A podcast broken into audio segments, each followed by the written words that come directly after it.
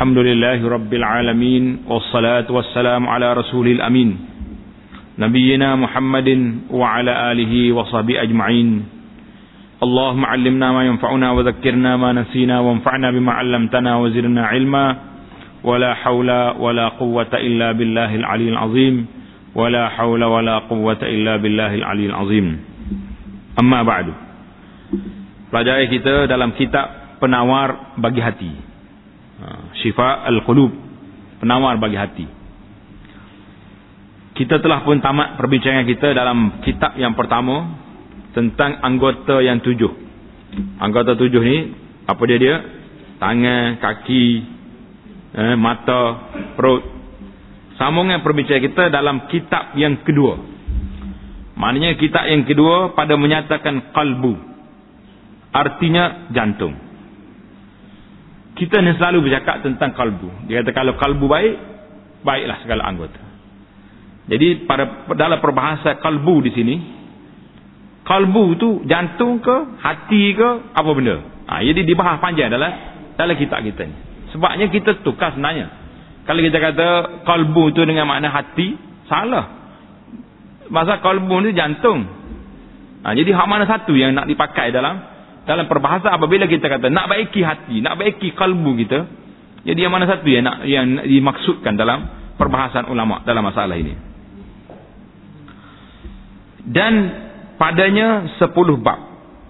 Ha, jadi dalam kitab yang kedua ini pada menyatakan kalbu, maknanya dia panggil nak baiki enjin. Sebab hidup dalam. Yang baru ni, kitab yang pertama baru ni, anggota yang tujuh. Ini dianggap seperti anggota kalau kereta anggota luar. Tayar dia body lampu apa ni benda-benda luaran ha, ni ni bagian dalam. Ha, ni payah lagi ni. Nak bagi luar dengan dalam ni payah dalam lagi. Pada kitab yang kedua ini pada masalah kalbu ini 10 bab yang mengandung akan sifat kecelaan yang 10 Allahu Akbar. Jadi kalau kita boleh hapuskan sifat yang tercela ini 10 perkara ini nasib selamatlah kita. Ketahui olehmu bahawasanya kalbu itu ada baginya dua makna. Kalbu itu yang kita panggil hati itu ada dua makna. Yang pertama kalbun jismaniyun. Hati dari yang bentuk jasmani, bentuk benda, stongkol. Iaitulah daging yang ditaruh dalam dada. Ha, satu ini daging yang duduk dalam dada ditaruh mana terletak tersimpan dalam dada manusia sebelah kiri alin ini. Ha, ini kena orang ngaji ngaji doktor ni ngaji perubatan. Memang jatuh di alin ini kali kanan? Alin kanan kali kiri? Ha, jadi kata duduk yang sebelah kejenis uh, apa ni daging yang diletak dalam dada manusia sebelah kiri. Ia menyerupai ia akan jantung pisang Ha, pisau tu kenapa diberi nama jantung pisau? Kerana dia bentuk dia tu sama dengan jantung yang ada dalam dada manusia. Dan iaitu daging yang tertentu di dalamnya ada lubang. Ha, sedap juga dia punya takrif ni. Di dalamnya ada lubang. Dan di dalam lubang itu ada darah yang hitam. Ha, apa benda ni? Eh? Jantung. Jantung manusia ni. Itu yang pertama. Kalau sebut jantung dari diri manusia, inilah kalbu manusia ini, jantung. Yang kedua, kalbun ruhaniyun. Ha, ini kalbun jantung dari sudut rohaninya apa benda? Iaitu sesuatu yang halus. Yang mengetahui dan yang mengenal dan mendapat daripada manusia. Dan hakikat manusia. Ha, jadi satu lagi dia panggil kalbun. Yang satu lagi ni yang dibahas oleh ulama-ulama uh, apa ni akhlak ataupun satu istilah yang digunakan yang masyhur sekarang ini dia panggil ulama-ulama tasawuf. Ha, jadi tasawuf asalnya dalam kitab-kitab lama, kitab-kitab ulama-ulama terdahulu tidak ada kata tasawuf yang dia adanya akhlak, suluk, tahzibun nufus. Ha, itu nama-nama dia. Tapi bila mari istilah kemudian ni dia panggil ulama ahli tasawuf. Pasal tasawuf ni kerja nak baiki hati. Jadi kalau kita belajar tasawuf, kerja kitanya duk cerita orang, tak jadi. Sebab orang tasawuf ni orang yang nak bersih-bersihkan hati dia daripada segala sifat-sifat mazmumah. Maka istilah yang kedua ini yang kalbun rohani ini hati rohani inilah yang dikendaki oleh mereka. Dan ia juga yang dihadapkan kepadanya perkataan. Ha, jadi kalbun rohani ini suatu yang halus yang mengetahui dan mengenal dan mendapat daripada manusia, boleh kenal manusia dan hakikat manusia dan ia juga yang dihadapkan kepadanya perkataan. Bila kita bercakap, kita berhadap dengan hati orang ini dan ia juga yang disuruh dan yang dilarang ha. dan ada baginya sangkut paut dengan kalbun jismani ha, jadi dia bersangkut dengan jantung yang fizikal kita tu yang seketul tu dan sesungguhnya tercabang kebanyakan akal manusia pada mengetahui sangkut paut antara keduanya kerana bersangkutan keduanya menyerupai akan persangkutan ard dengan jisim. Jadi hati nurani kita ni hati jasmani ni jantung jasmani kalbun jasmani dengan kalbun rohani ni bersangkut paut dua tu. Seperti bersangkut paut di antara arat dengan jisim mana sifat dengan dengan benda tu jisim tu mana benda benda tu ha. atau persangkutan yang memakai perkakas dengan perkakas Orang ni pakai rantai contohnya. Rantai duduk di mana? Duduk di tengkuk orang tu. Ha, jadi dua-dua tu pemakai dengan pakaian dia tu ada sekali. Itu benar nak ceritanya bersangkut pautnya. Tak boleh rantai itu duduk sebagai satu perhiasan kecuali apabila dia duduk di tengkuk orang. Kalau mungkin kata-kata ke tunggu kayu. Orang panggil perhiasan kat situ. Tak, tak jadi. Di mana tempat tu bukan tempat dia. Tempat pembaziran lah tu. Ha, jadi itu antara dua istilah. Dan apabila disebutkan akan jantung di dalam kitab ini, maka dikehendakinya makna yang kedua. Maknanya jantung rohani. Dan ialah yang dikehendaki dengan firman Allah Ta'ala, A'udhu billahi minasyaitanir rajim, Qulir ruhu min amri rabbi. Ha, tengok nombor satu di bawah. Surah Al-Isra ayat 85. Surah Al-Isra ayat 85. Artinya Allah Taala berfirman kepada Nabi kita sallallahu alaihi wasallam bersabda olehmu wahai Rasulullah kata ya Rasulullah bermula ruh itu daripada pekerjaan Tuhanku. Ha, jadi selepas pada Tuhanku tu tutup dia punya apa ni kaus apa panggil kaus ni? Kurungan. Ha, jadi terjemah ayatnya setakat tu je. Qul qulir ruh min amri rabbi. Katakan ya Muhammad bermula ruh itu daripada pekerjaan Tuhanku. Letak tutup kurungan. Maknanya setakat itu makna ayat. Setakat itu makna ayat. Ha, ini penting.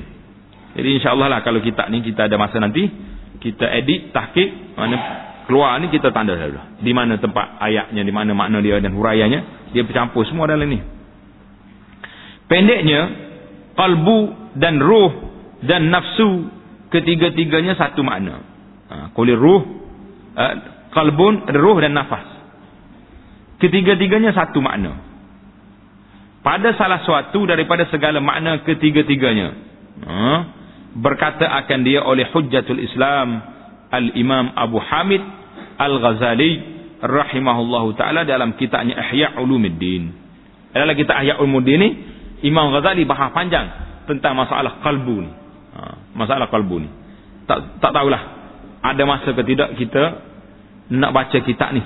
Ihya' Ulumiddin ni kepada masyarakat wallahu taala alam karena kita ini penting banyak huraya-huraya dalam tu yang yang dari sudut uh, rohaninya dari sudut akhlaknya dari sudut apa ni pendidikannya banyak dalam tu walaupun terdapat hadis-hadis yang lemah tapi dah selesai dah hadis itu telah ditakhri oleh al-imam al-iraqi rahimahullahu taala dalam kitabnya satu-satu dia takhri dan uh, anak pergi ke Madinah baru ni alhamdulillah jumpa dengan pelajar-pelajar di Madinah kitab ini Tahri Ihya Ulumuddin ini telah dibahagi-bahagikan sebagai uh, tugasan ilmiah. Sama ada risalah magister, bahasa Arab kata risalah magister, uh, tesis MA atau PhD kepada berapa puluh orang tak silap pelajar. Dia bagi kitab ni sikit seorang supaya tahqiq balik semua apa yang disebut oleh Al-Iraqi terhadap kitab Ihya Ulumuddin. Jazakumullahu khair. Kalau siap kitab ni Banyak jilid juga tu. Besar. Yang penting bagi kitanya, kita dapat manfaat daripada kerja-kerja latihan ilmiah yang telah dibuat oleh uh, saudara sahabat-sahabat kita di di Universiti Islam Madinah. Alhamdulillah. Itu satu kerja yang baik. Jadi kita jangan kutuk Ihya Ulumuddin. Setengah masyarakat ni bila dia tak setuju dengan kita ni, dia marah. Apa ni kita? Apa kita? Apa? Banyak maklumat-maklumat, banyak ilmu-ilmu yang manfaat dalam tu. Walaupun terdapat hadis-hadis yang lemah, tapi kerja-kerja mentahkik hadis ini telah dilakukan oleh Al-Iraqi dan disambung oleh pelajar-pelajar kita di Universiti Islam Madinah sekarang. Ni, tahun 2010 dan seterusnya lah. InsyaAllah ta'ala. Kemudian lazimkan olehmu akan memelihara jantung engkau daripada segala kelakuan yang dicela. Yang dicela itu maknanya yang dikeji oleh syarak. Ha, perbuatan-perbuatan yang tidak baik yang dikeji oleh syarak, kita jauhkan diri kita daripada perkara ini seperti takabur. Apa makna takabur? Takabur, bahasa Melayu pun tak ada takabur. Ha, takabur kan, sombong lah takabur ni. Dan ria, apa dia ria? Ha? Nak suruh orang puji, nak nunjuk-nunjuk dengan orang. Ha. Dan akan menghiasinya, jadi kita hapuskan daripada kalbu kita ni, daripada jantung kita ni, sifat-sifat mazmumah yang dikeji, kita hiasi akan dia dengan segala kelakuan yang dipuji. Seperti sabar Allahu Akbar. Sebut sabar ni senyum seorang kita. Betul tak? Hari ni kalau nak sebut sabar mudah ke payah sebut sabar ni? Payah. Payah apa? Tiga huruf yang sab ba ra kalau tulis ikut rumi berapa huruf lima huruf tapi nak lakukan nak jadi orang sabar senang ke payah amat payah setengah orang tu dia sumpah orang dia maki sampai langit ketujuh. Bahasa telakau bengong habis. Lepas pada dia maki habis orang. Ah dia kata tu aku sabar tu. Bukan kalau tak sabar tak tahu apa dia buat. Terkecil situ. Ya. Ha, nak cerita manusia ni. Dia kata sabar lepas dia maki orang. Mana sabar lagi? Tak ada sabar dah tu. Hmm. Allahu Akbar. Kerana beberapa perkara. Jadi kita kena hapuskan perbuatan-perbuatan yang tidak baik yang dikeji oleh syarak dan kita hiasi hati kita ni dengan uh, apa ni perbuatan yang yang yang baik kerana beberapa perkara. Yang pertama, kerana firman Allah Taala, A'udzubillahi minasyaitonir rajim, wallahu ya'lamu ma fi qulubikum. Ha, wallahu ya'lamu ma fi qulubikum. Allah Subhanahu wa taala mengetahui ia akan barang yang di dalam jantung kamu. Ha, jadi kita ini tak jemah tak jemah hati. Kebanyakan kita ni bila kita terjemah kalbun hati. Tapi kalau tengok dari sudut saintifiknya dari sudut kedudukannya kalbun jantung. Ha, pasal tu dia nak kalbu tu terbagi dua, kalbu rohani dan kalbu jismani. Jadi Allah Taala mengetahui barang yang ada dalam jantung kamu. Tengok di uh, nombor nombor dua di bawah tu dia buat apa tu? Uh, surah Al-Ahzab, suratul Ahzab ayat 51. Maka hendaklah kita takut nah, lepas pada jantung kamu itu tutup kurungan. Itu tamatlah terjemahan ayat yang ada dalam dalam kitab. Maka hendaklah kamu takut daripada mengetahui oleh Allah Taala pada jantung kita akan kejahatan. Jadi kita tak nak Allah Taala catatkan para malaikat tulis dalam jantung kita ni dalam kalbu kita ni apa dia? Benda-benda yang tidak baik. Ya, Payah tu. Payah tak payah? Kalau orang boleh betul hak ni, habislah hak lain tu baik belakang. Dan yang kedua, jadi yang pertama ayat Quran. Yang kedua, kenapa kita kena jaga kalbu kita ni? Kenapa? Kerana sabda Nabi sallallahu alaihi wasallam, "Inna Allah Ta'ala la yanzuru ila suwarikum wa absyarikum."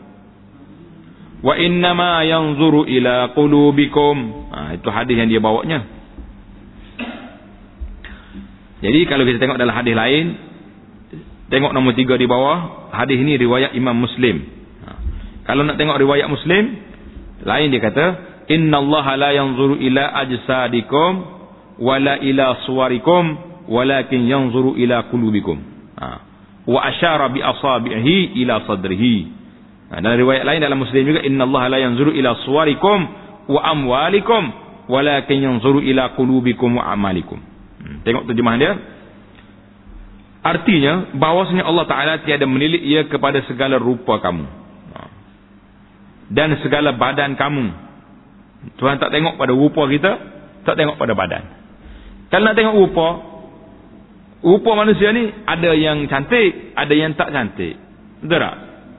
Tapi orang yang cantik, dia jangan kata orang tak cantik tu tak cantik. Pasal apa? Sebabnya kalau kita kata orang ni comel. Orang ni tak comel. Orang lelaki-lelaki tengok perempuan dia kata tak, tak cantik dia ni. Betul ke tak cantik? Betul. Tak cantik pada mata dia saja. Orang lain cantik. Dalilnya yang yang yang tak cantik sana berkahwin juga dia, anak ramai juga. Yang kita kata cantik ni kahwin juga, anak ramai tak? Sama juga. Ha, jadi itu menunjukkan bahawa manusia ni cantik tetapi mungkin tak cantik pada pandangan orang tu saja. Yang penting dalam perbahasan kita sini Allah Taala tidak nak tengok pada rupa kamu cantik tak cantik tak terkira. Apa ni sempurna ke tempang tak terkira. Okay you ke apa tak tak ada kira. Yang dikiranya apa yang nak dikira di sini? Hmm dan hanya saja menilik Allah kepada segala jantung kamu maka jantung kamu itu tempat tilik Allah Subhanahu wa taala. Ha, jadi Allah Ta'ala nak tengok kepada kulubina. Nak tengok kepada kalbun. Jantung kita. Maka tiada patut bagi kita menghiasi muka kita. Yang ia tempat tilik manusia. Allahu Akbar. Kita kita ni ketuk atas kepala dengan tukum sini. Kau kita tak terasa. Kalau tak terasa tu orang panggil orang kebah tu. Kalau di hospital dia panggil orang kena bius tu. Nyebiuh dia siapa? Ha? Siapa tukar biuh dia? Syaitan. Kena syaitan. Syaitan lah. Biuh orang ni. Hmm. Jadi tengok ni. Tidak patut. Tidak munasabah. Kita menghiasi muka kita. Yang ia tempat tilik manusia. Orang tengok muka kita. Jerawak ke tak jerawak. Kau bedok tepek. Hmm. Dan kita biarkan jantung kita kotor berlumur dengan segala sifat kecelaan. Mana sabar tak mana sabar? Jantung kita, hati kita ni, kalbung kita ni kotor. Kita dah hias ke muka kita. Habis jenama, tepek belakang hak mana ada. Kalau orang perempuan tu siapa jadi lutu pun ada setengah. Nah, keni putih, tidak keni lutu putih. Kau pelajar-pelajar kita ni tak kenal lutu. Kenal lutu. Lutu tu hak naik pokok pokok. Hmm. Hak naik pokok makan buah buah kita. Tu dia panggil luta. Luta tak? Kak, ha. Hmm. Yang penting keni putih, keni putih tu. Minta maaf lah perempuan. Dia tak pek pelakon. Habis merah sini putih. Ya Allah. La ilaha illallah. Bala nak kiamat lagi tu lah. Jadi kita kita hias muka kita tepat tilik manusia dan kita biarkan jantung kita kotor berlomo dengan sifat kecelaan yang ia tempat tilik bagi Allah Tuhan kita tak munasabah. Bahkan saigianya. Saigianya tanda situ apa? Saigianya maknanya sepatutnya. Saigianya dengan mana? Sepatutnya. Bahkan tetapi yang sepatutnya bagi orang yang berakal membersihkan jantungnya dan menghiasinya lebih bersangatan daripada membersihkan dan menghiasi mukanya. Tak apa muka keduk tak apa. Tapi kalbun bersih. Tidak ada sifat takbur. Tidak ada sifat dengki dengan orang. Tidak ada sifat hasad. Tak ada lah. Ha, jadi sifat ni bukan senang. Dan sebab yang ketiga. Kerana apa? Kita kena jaga jantung kita ni. Bahawasanya jantung itu raja bagi segala anggota. Jantung kita ni dikira dianggap sebagai king. Ataupun raja bagi segala anggota. Dan segala anggota itu mengikut ia akan perintah rajanya. Ha, biasalah. Rakyat ni akan ikut siapa? Ikut pemimpin. Pasal itulah ulama-ulama apa ni al-ijtimai, ulama-ulama kemasyarakatan mengatakan an-nas ala dini mulukihim. Manusia itu mengikut agama pemimpin mereka. Kalau pemimpinnya warak, rakyat pun jauh. Kalau pemimpinnya nakal, rakyat lebih nakal lagi. Jadi pernah ahli sejarah buat bandingan di antara dua orang khalifah zaman dulu. Khalifah ni baik, maka penuh masjid surau. Bila mari khalifah yang kedua suka kepada hiburan, masjidnya kosong, tempat-tempat permainan lebih ramai. Ha, dia tengok kepada keadaan itu. Jadi sama juga kita pun. Jadi kita kalau kita jadi ayah esok. Ayah ni suka apa? Ha, kalau ayah suka zikir, suka baca Quran, suka zikir, suka pergi masjid, anak-anak dia akan ikut. Tapi kalau ayah juga duduk tunggu kedai kopi, duduk main tolak tu dua botol di tepi jalan, anak dia tolak apa? Tolak motor. Kenapa? Ha, tayar sana sini. Hmm. Ha, jadi bahwasanya jantung itu raja bagi segala anggota dan anggota itu mengikut ia akan perintah rajanya. Dan apabila baik jantung itu, nascaya baik segala anggota dan apabila jahat nasaya jahat segala anggota sabda Nabi sallallahu alaihi wasallam inna fil jasadi mudghah panjang hadis ni tapi dia ambil tepat dia naknya ala inna fil jasadi mudghah idza saluhat saluhal jasadu kulluhu wa idza fasadat fasadal jasadu kulluhu ala wahyal qalbu Tengok nombor satu di bawah. Rawahu Syaikhan. Siapa dia Syaikhan tu? Ha? Siapa Syaikhan? Ha? Dalam ilmu hadis, kalau kita belajar mana-mana tempat dalam kitab yang terlibat dengan hadis, hadis ini telah diwayak oleh Syaikhan, tulis di situ Al-Imamul Bukhari dan Muslim. Syaikhan dalam bidang hadis siapa? Imam Bukhari dan Muslim. Adapun syekhan dalam mazhab Syafi'i lain pula. Imam Rafi'i dengan Imam An-Nawawi, orang lain. Ha, jadi kita kena ingat. Kalau di kalangan sahabat ja'a syekhan, datang dua orang syekh. Siapa dia? Abu Bakar dan Umar radhiyallahu taala anhuma. Ha, jadi istilah-istilah tu boleh kita guna pakailah. Hmm. Artinya bahawasanya ada dalam tubuh itu sepotong daging apabila ia baik apabila baik ia nascaya baik oleh tubuh itu semuanya kalau dia ni seketul daging ni baik maka pengikut-pengikut dia akan jadi baik dan apabila binasa ia nascaya binasa oleh tubuh itu semuanya jaga-jaga hati-hati apa benda maksud Nabi sallallahu alaihi wasallam daging itu dan iaitu jantung. Ha, ala wahya al-qalbu. Tanda sekat jantung itu tutup kurungan. Setakat tu ya hadis, terjemahan hadisnya sampai ke iaitu jantung. Ha, pelajar-pelajar kita kena tanda. Sebab nanti kamu akan balik ke kampung masing-masing akan jadi ustaz mengajar orang ya. Kalau kita baca kita tak jumpa cari kauma, tak jumpa cari tempat noktah, kita akan baca peliklah sikit. Ha, tak tahu berit di mana. Pakai beriti ya. Tengok waktu masuk waktu isyak. Wallahu alam. Beriti. Orang panggil berit tengah jalan. Mana boleh berit tengah jalan? Ha, jadi pasal itulah. Setengah daripada kaedah. Mengajar, teknik mengajar ni. Kita kena berhenti di tempatnya. Di akhir bab. Di akhir perbincangan. Jangan berhenti tengah jalan. Jadi ramai juga di kalangan kita ni. Pendakwah-pendakwah. Yang tidak teliti. Dia mengajar. Dia berit tengah jalan. Yang menyebabkan makmum pun tidak faham. Ustaz sendiri pun boleh jadi tidak bawa bahaya juga. Sebab dia tak tahu dia berit di mana.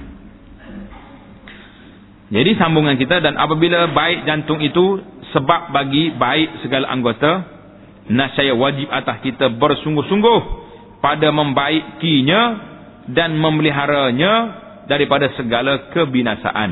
Ha, jadi sebab apa kita kena jaga sangat kalbu kita ni? Kerana dia raja. Kalau dia baik, baik habis hal lain. Ha.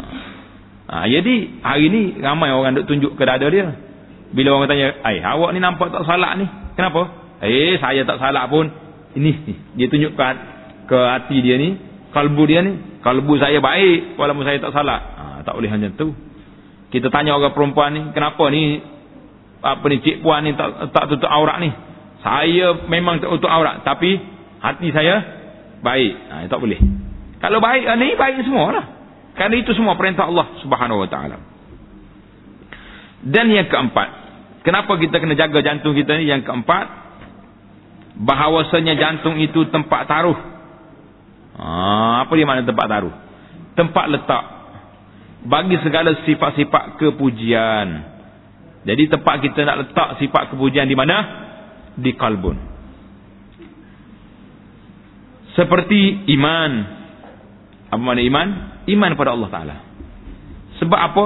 Iman-iman ini satu perkara yang kita tak nampak. Nampak tak nampak iman? Hah? Nabi kata al-imanu hahuna. Iman duduk di sini. Di kalbu kita. Benar tak nampak? Ha, jadi nak menampakkan iman tu apa dia benda? Anggota kita lakukan dia. Dan ma'rifah. Ha, ma'rifah itu pengenalan kita pada Allah. Kita kenal Allah dan tawakal dan reda dan pengetahuan. Jadi semua benda dia bergantung dengan dengan kalbu kita. Maka patut sangat bagi penaruhan itu yang seperti ini mana penaruhan itu maksudnya tempat nak simpan. Tempat kita nak taruh, tempat kita nak nak jaga nak apa nak letak benda-benda yang besar begini bahawa dipelihara akan dia daripada segala kelakuan yang dicela dan dijaga daripada seteru. Kelakuan yang dicela itu mana perbuatan-perbuatan yang tidak baik. Dan dijaga kalbu ini daripada seteru. Siapa seteru dia? Ha? Iaitu syaitan. Ha, seteru kepada kalbu kita ni siapa dia? Syaitan.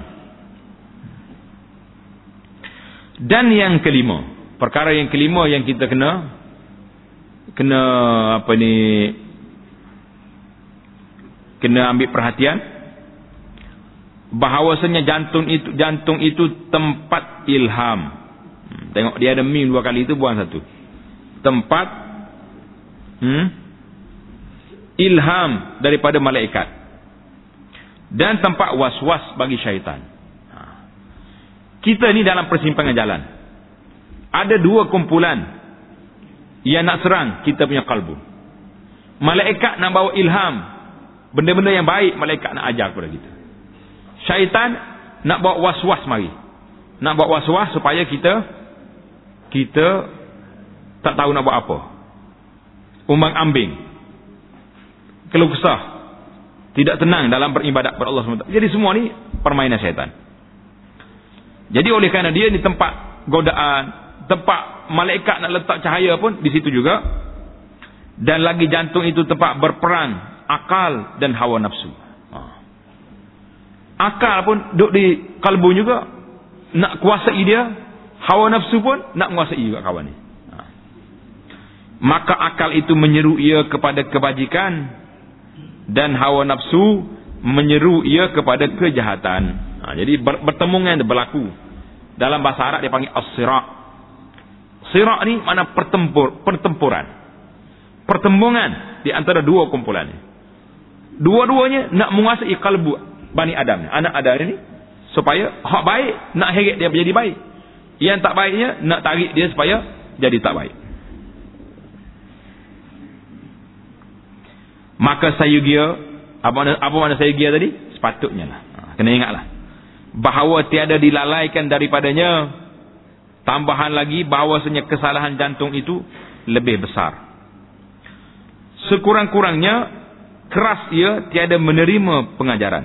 Na'udzubillah jantung ni kalau kita biar dia duduk tanpa digilak dengan iman jadi basuh dengan air-air apa ni makrifah terhadap Allah SWT maka orang ni semakin keras semakin keras tiada menerima pengajaran dan kesudahannya kufur wal iazubillah.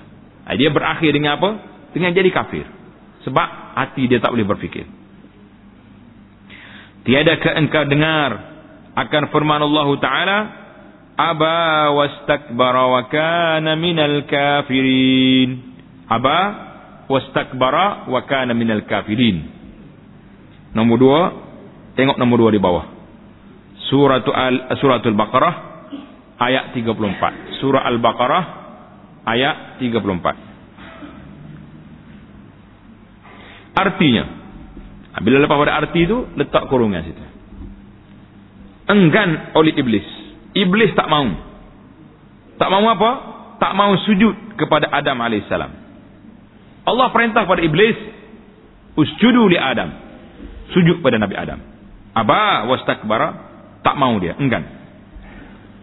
dan membesar wastakbara dan membesarkan diri ia.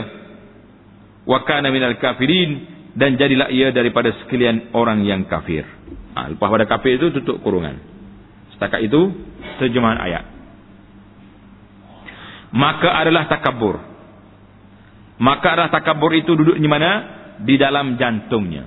Takabur itu duduk dalam dalam kalbu dia maka menyebabkan ia akan tertegah daripada sujud dan akan kufur dengan Tuhannya wal billah yang menyebabkan dia kufur daripada sujud dan dia pun tak mau ikut perintah Allah Subhanahu wa taala. Ha, habis dan ketahui olehmu. Siapa dia siapa dia siapa dia ketahui olehmu tu?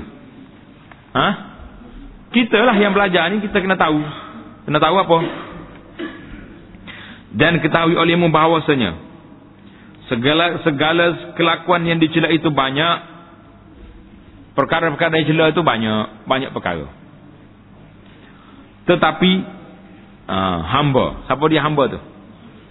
Ha? Syekh penulis kita ni dia bahasa diri hamba. Ha. Mari kau ke Kelantan, dia buat ha nak ringat nak ringat daripada hamba berat. Jadi hamba. Hamba tu ringan ringan ke berat? Ha, itu bahasa Kelantan ni bahasa yang ringan. Dia suka buang dia punya kalimah berat-berat. Ha, kalau makan ada n belakang dia buat jadi makan ringan tak ringan ringan maka hamba maksudnya hamba lah tu. Saya. Maka saya sebutkan di sini sepuluh perkara dia nak dibahaskan dalam kitab ini kita berapa perkara? Sepuluh perkara. Pada sepuluh bab. Allahu Akbar. Sepuluh perkara ini akan dibagi dengan dengan nama sepuluh bab. Kita tak tahu lagi berapa minggu baru kita habis ini. Kalau kena sepatu bab seminggu, maknanya sepuluh minggu lagi baru kita tamat perbahasan. Kerana apa dipilih sepuluh perkara ini? Kerana yang sepuluh ini asal bagi semuanya. Yang sepuluh inilah asal bagi sifat-sifat kecelaan. Dan yang lain daripadanya terjadi ia daripada yang sepuluh ini. Mana hak ni itu asas dia, hak lain itu cabang dia. Cawangnya-cawangnya dia yang akan mari nanti.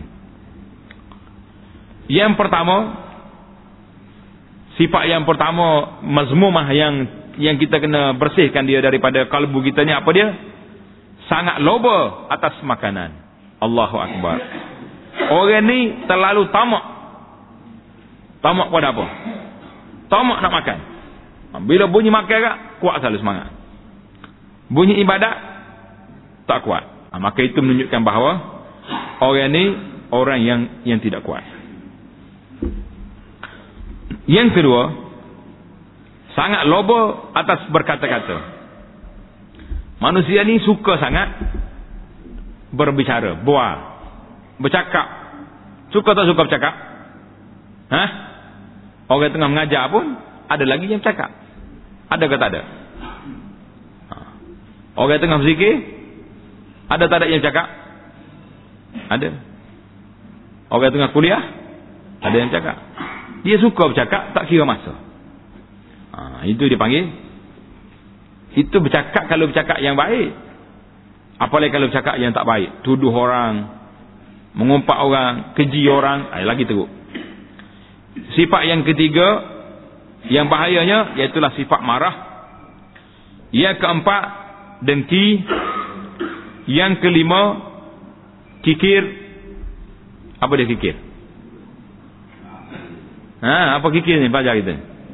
Tulis bakhil. Kupit. Ha, semua duduk situ lah. Kikir makna bakhil ataupun kupit. Apa lagi yang seerti dengannya? Ha, kedekut. Lagi? Ha, bahasa bahasa kapur panggil takar jering. Jering ni memang payah sungguh. Kalau tarik dia tak putus. Kena kerak baru putus. Ha, kupi. Ha, yang ni. Dan kasih akan harta. Sifat yang keenam. Kasih akan kemegahan. Suka. Megah. Suka orang puji dan sebagainya. Ketujuh. Kasih akan dunia. Kelapan. Dalam kitab tu ada dal tak? Memang tulis saya kita kita lama dia baca ke-8. Orang tak baca dah tu, ke-8.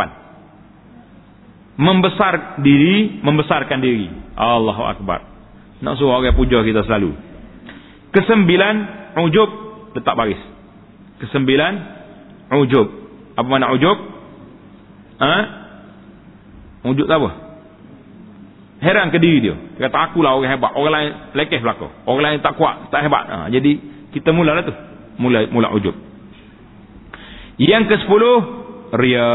Ha, jadi itu di antara sepuluh isu, sepuluh penyakit yang dipilih oleh pengarang kita ini untuk kita teliti, untuk kita belajar.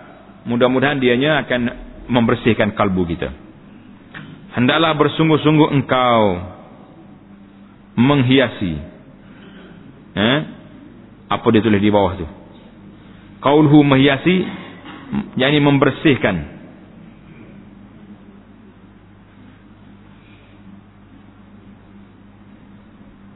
Hmm. Kalau kita kata menghiasi Bersungguh-sungguh engkau menghiasi jantung engkau daripada sifat kecelaan. Maknanya, dia sepatutnya letak perkataan menghiasi itu letak dalam kurungan. Kita tukar dengan perkataan membersihkan. Yang ada di nota kaki nombor satu tu. Ha, jadi barulah makna dia jadi tepat. Ini dia panggil amanah ilmiah. Oleh kerana dia jumpa dalam kitab asalnya menghiasi. Walaupun artinya akan memberi makna yang lain. Tetapi oleh kerana kitab macam tu boleh jadi maksud syekh atau bahasa di tempat dia boleh guna perkataan ini. Maka para muhakkik Orang yang mentasihkan kita ni dia tak nak baiki tapi dia letak di bawah. Mudah-mudahan yang tepatnya perkataan menghiasi itu tidak betul, tidak tepat, ditukar dengan mana membersihkan. Ha, bila kamu baca nanti kita ni, kamu tukar baca, hendaklah engkau bersungguh-sungguh membersihkan jantung engkau daripada sifat kecelaan ini. Nascaya adalah engkau mendapat kemenangan dunia dan akhirat. Engkau akan mendapat kemenangan di mana? di dunia dan di akhirat. Kerana firman Allah Taala, "Qad aflaha man zakkaha." Tengok surah Asy-Syams ayat 9. Artinya sungguhnya dapat kemenangan mereka yang membersihkannya. Orang yang membersihkan hati, membersihkan kalbu dia ni, jantung dia ni, orang ni orang yang mendapat kemenangan. Ha. Lepas pada membersihkannya tu, tutup kurungan. Itu terjemahan ayat sampai situ. Artinya membersihkan akan jantungnya daripada kelakuan yang dilarang. Membersihkan jantungnya daripada kelakuan yang dilarang. Hmm. Dan sabda Nabi sallallahu alaihi wasallam, "At-tuhuru syatrul iman." At-tuhuru syatru al-iman. Hadis ini tengok nombor 3 di bawah. Rawahul Imam Ahmad wa Muslim wa Tirmizi an Abi Malik Al-Ash'ari radhiyallahu ta'ala anhu. Hadis riwayat Imam Ahmad, Muslim dan Tirmizi daripada sahabatnya Abi Malik. Artinya, ah, lepas ada artinya letak kurungan. Bersuci itu separuh daripada iman. Lepas pada iman tutup kurungan. Artinya bersuci itu setengah daripada iman. Suci itu setengah daripada iman. Hadis ini memberi memberi makna, memberi kepahaman kepada kita bahawasanya sempurna iman itu adalah ia dengan membersihkan jantung daripada barang yang tiada kasih akan dia oleh Allah Subhanahu wa taala. Kalau orang nak sempurna iman, orang ini kena bersih dulu. Jantung dia tu, kalbu dia daripada sifat kecelaan dan dia kena bersih juga anggota yang zahirnya daripada kotoran. Ha, pasal itulah dia panggil setengah daripada iman. Di mana setengah yang kedua? Salat. Nah, jadi orang orang nak salat, setengah daripada benda yang dia kena lakukan apa dia? Tahur, kena berwudu. Jadi wudu tu setengah daripada iman, iman yang setengah lagi tu duduk di salat. Kalau kita nak bahas dalam bab itulah. Dan bahawasanya sempurna iman itu adalah, adalah ia dengan membersihkan jantung dari barang yang tiada dikasih akan dia oleh Allah dan menghiasinya dengan kelakuan yang dikasih ia akan dia. Jadi kita buang yang tak baik, kita at-tahalli dan kita at-tahalli dengan sifat-sifat yang yang sempurna yang baik, maka membersihkan itu setengah iman. Seperti menghiasinya itu setengah iman, dan perhimpunan keduanya iman yang sempurna wallahu taala a'lam insyaallah kita akan masuk dalam bab yang pertama pada menyatakan syarhut ta'am artinya sangat luba loba atas makanan. Jadi bila kita bicara tentang makanan ah, apa dia yang kita nak bahas nanti? Apa apa nasihat yang akan disampaikan oleh pengarang kita ni? Insyaallah taala. Habislah kita. Insyaallah kita akan sambung dalam perbahasan yang seterusnya. Subhanakallahumma bihamdika. Asyhadu an la ilaha illa anta astaghfiruka wa atubu ilaik